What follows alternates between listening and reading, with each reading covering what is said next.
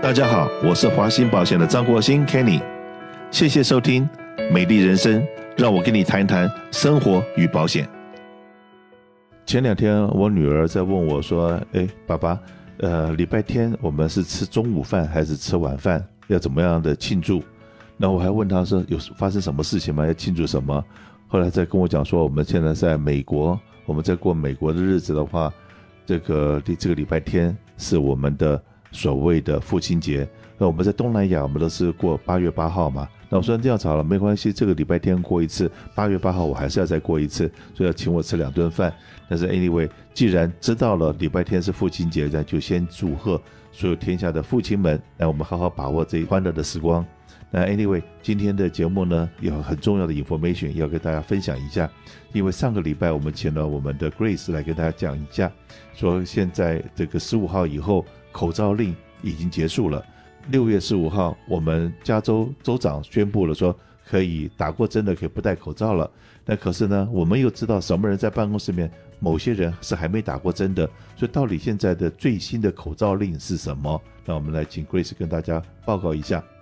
嗯，没有问题，听众朋友们，大家好。那其实我们上周六在节目中就跟大家分享了 Cal OSHA，就是加州职业安全与卫生局的一些这个最新关于口罩、办公室戴口罩的规定。那其实那个时候呢，是他们第一版的这个草案。那陆陆续续在这一周，直到六月十七号的下午，他们最后都是在投票、在表决、在争议。那终于在六月十七号的时候呢，是大家通过了一个最终。版的。在关于办公室、职场佩戴口罩的规定，那那边呢，州长最后也是签字和我们加州整个重开，然后戴不戴口罩这个大方向是已经是一致的了。所以这个现在要跟大家分享的这个口罩令呢，是这个六月十七号正式生效。呃，简单来说呢，它就是再也没有了这个关于 social distancing 社交距离的一系列的限制，尤其是在工作场所，就是我们原来讲的六尺距离呀、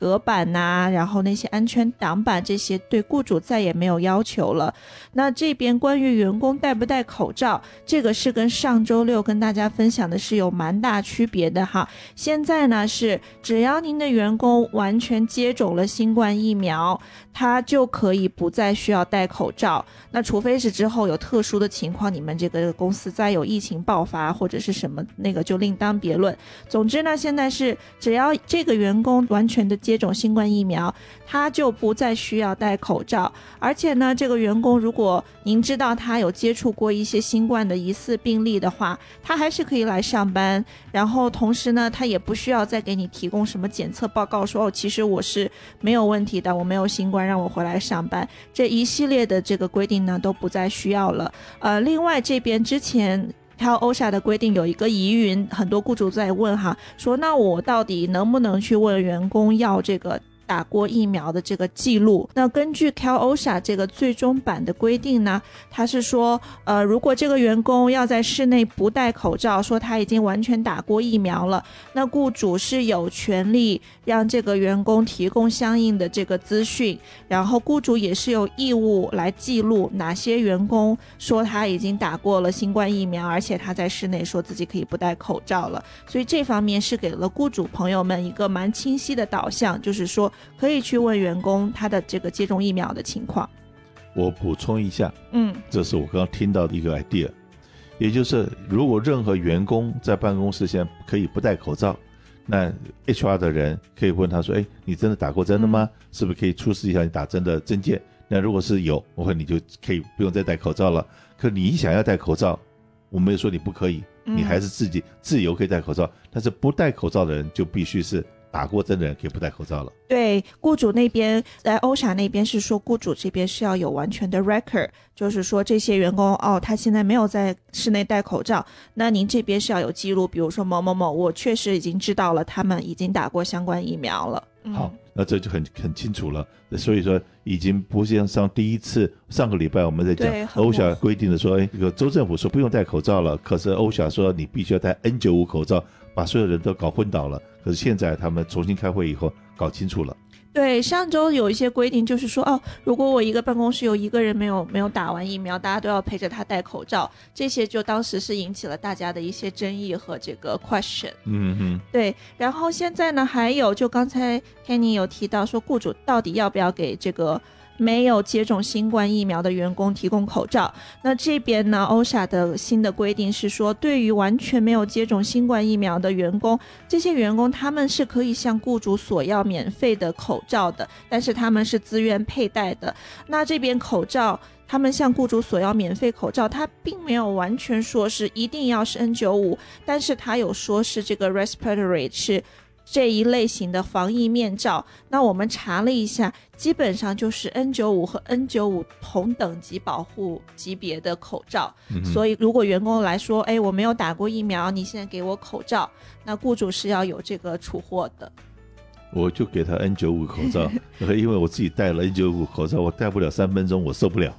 对，好闷呢、啊。对，所以而且他说呢，雇主也不能让员工产生这种心理，就是哦，我来问你要口罩。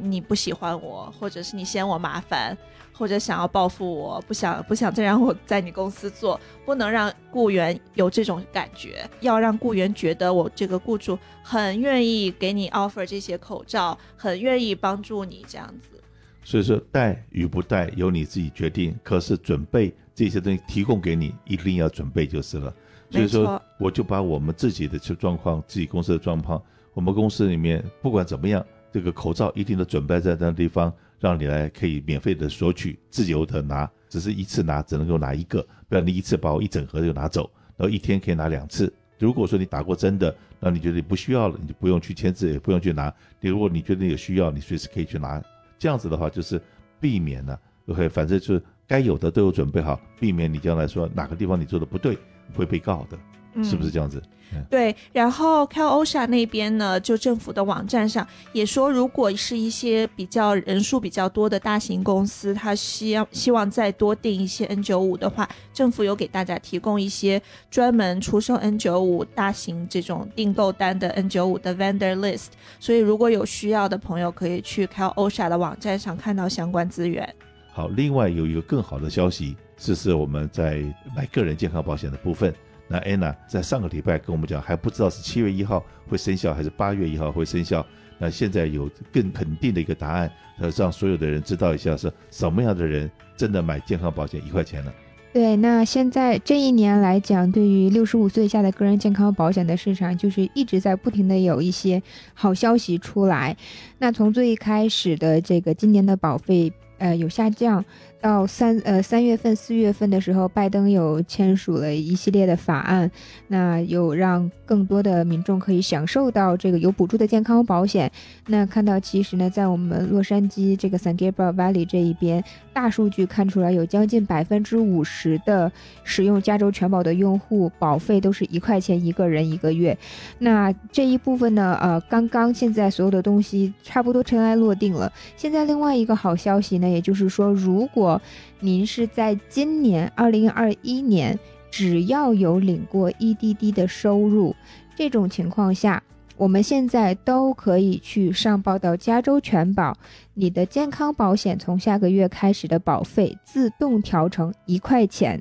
那这一部分呢是需要啊，如果您有领过 EDD，不管是我现在还在领，还是说我在今年年初的时候只是领过几个星期，你只要有领过 EDD，你都 qualify 可以来做这个申请。那新的保费呢会在七月一号生效，或者是说呢你什么时候有上报，就是下个月一号生效。那健保的福利呢，就是我们个人健康保险市场上最好最好的福利。那看家庭医生啊，只需要五块钱的门诊费；专科医生只要八块钱的门诊费，最好最好的健保福利。还有更好的一个消息，也就是说，如果我今年有领取过 EDD，我有申请了这个一块钱的健保。那我们知道，这个一块钱的健保其实呢是政府帮我们补贴了剩下的百分之九十九点九九九的费用，我们自己呢才是一块钱的保费。那如果是说我们有领过 EDD，我们在接下来一年报税的时候，我不会因为我的收入是多少而把我这个健康保险多拿的健保补助退回去。那我们知道，其实，在申请加州全保的时候，我们都会要先预估一下当年的收入。根据我们现在的预估收入呢，会有一个这个呃，政府帮我付多少钱的健保费用，我自己付多少钱。等到来年的时候，呃，这个在报税的时候呢，会计师那一边会根据我的真实收入呢，会看我的健保补助拿的是多了还是拿的少了，都会有一个多退少补的动作。但是呢，只要今年我们有上报我们 EDD 的收入，这种情况下，我们在明年报税的时候是不会把我今年有拿的政府补助、健保的政府补助退回去的。那一个比较夸张的例子，也就是说，如果我今年年初的时候，我有领过两个星期的 EDD。那我现在啊、呃，已经是自雇主，我没有团体健康保险。这里面一定要强调哈，就是我没有被，我没有这个团体健康保险，或者是说我的家人也没有这个团体健康保险开放给我。这种情况下呢，我就有符合资格，我可以去申请这个一块钱的健保。那即使我到年底的时候收入有十万、二十万，因为有这个 EDD 的这个申请。那这样子的话，等来年报税的时候，我不会因为我的收入过高，把我所拿的健保补助退回去的。这是一个非常非常好的消息。但是这一部分也一定要强调给我们这个收音机前听众朋友们，一定要主动上报。这个不是一个我有，我以为你知道，这一定是一个主动上报给我们华兴保险，那我们就会协助您拿到这个一块钱的健保。刚才安娜讲过，统计数字现在有五十 percent 以上的人拿到一块钱的健保，所以说你现在买的是 Cover California 健个人健康保险，如果保险费这个可能是还要付几十块钱的话，赶快给我们打个电话。刚才安娜在讲的时候，让我又想到了台湾有一个故事，就是有一个呃日本料理店说，你如果名字里面有叫鲑鱼的话，你就可以免费的吃，呃，all you can eat。然后就就台湾好几百个人就把自己的名字改了，改成鲑鱼。那这个我们现在这个健康保险，如果你去拿个 EDD，OK，那就自雇主，我说好，我这个我自己把我自己给 lay off 了，lay off 了两个礼拜，然后自己去度个假，然后去申请个 EDD，然后就拿全年的一块钱的保险费。哇，这个就让我想到会不会就像台湾的鲑鱼的故事，一大堆人。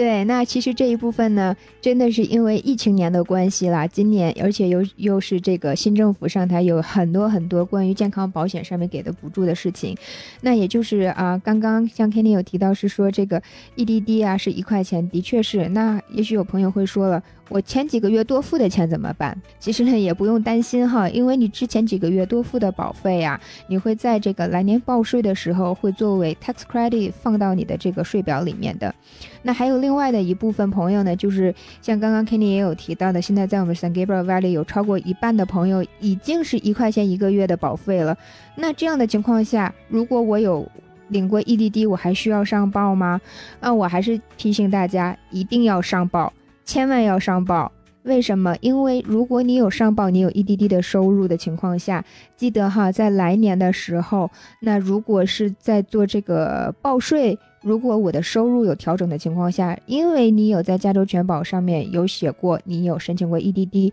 你多拿的健保补助是不需要退回去的。但是如果我没有上报，我比如说现在我是按照两万五两个人的收入，我现在两个人是两块钱一个月好了。那我只是写的上报的我是这个收入，我没有上报我有 EDD 的收入。但是如果一旦到明年，我们再清算今年的收入是四万块钱好了，这种情况下你要把多拿的健保补助要退回去的。所以呢，这个 EDD 呢，除了是说我们现在还没有到一块钱一个人的朋友们抓住机会之外，另外呢，即使我们现在健保的保费已经调到最低的情况下，不管什么情况。你只要是有领过 EDD，你就把证明拿给我们，那我们就帮你把后面的事情全都做好了。反正提醒大家一下，你现在保险费如果说超过一块钱，赶快跟华信保险联络一下，让你保保费怎么样调整，呃，想办法为各位争取到一块钱的保费。那也是从加州全保那边得到了很多数字，有百分之六十的这个好朋友们，大家是直接上网去买的保险。那你直接上网去买的保险，在这一分钟就没有人跟你解释或者帮你服务了，没有关系，把你的保单呃拿过来，让我们的专业人员帮你看看，帮你解释，也帮你申请一块钱的保费。如果你现在找的那个 agent 一下子他去度假去了，或者找不到人了，然后没有人帮你服务，也是拿到华信保险来，我们很乐意为您服务。